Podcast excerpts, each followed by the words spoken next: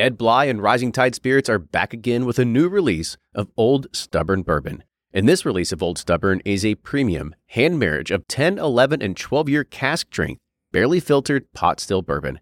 It comes in at a staggering one twenty-three point eight proof, and the flavoring grain for this one, which the last one was wheated, but this time it's now rye. Rich, sweet, and bold with a long finish that's sure to be another eye-opener.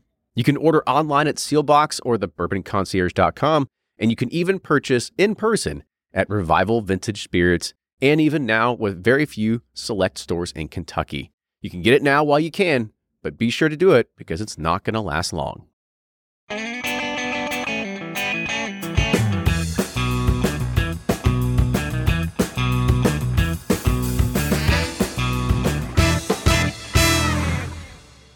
On this week's Whiskey Quickie, we're looking at the fall twenty nineteen release of Old Fitzgerald in the pretty decanter bottle. Ooh. Yes, absolutely. And this is, again, it's a bottled and bond whiskey. Now, this is the highest age that's ever come out. This is a fifteen-year whiskey. The proof is at one hundred proof. And now the price point is around one hundred fifty dollars S R P, depending on where you find it, again, with inside your market.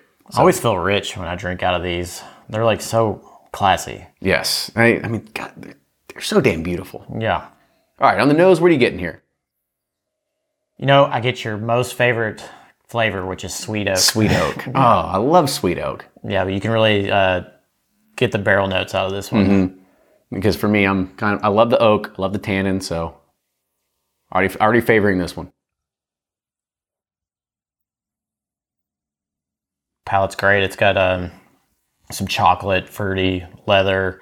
Good balance. Sweet oak. I mean, it's very balanced. Very good. Yeah. I mean, it, it, it hits a lot of those flavor profiles that you would get with, as you said, fruit, oak, some chocolate, a lot of those different pieces. And the finish, it's not too long, yeah. um, but it's still there. It gives you, it gives you like a robust taste, I think is what you would yeah, get out of it. It's proved perfectly. I think it's very balanced. All right. So on the nose, what would you rate this at? Thumbs up. I enjoyed it. All right. And the taste? Thumbs up. And the finish? Uh, thumbs up. Sideways thumbs. I mean, oh, I, I want was, a little I was wondering about this one. I want a little longer, but it's so perfectly balanced, I'll give it a thumbs up. Yeah, I think for one hundred proof whiskey, I think this is exactly what you would expect it to be. Yep. So cheers, y'all, and we will see you next time.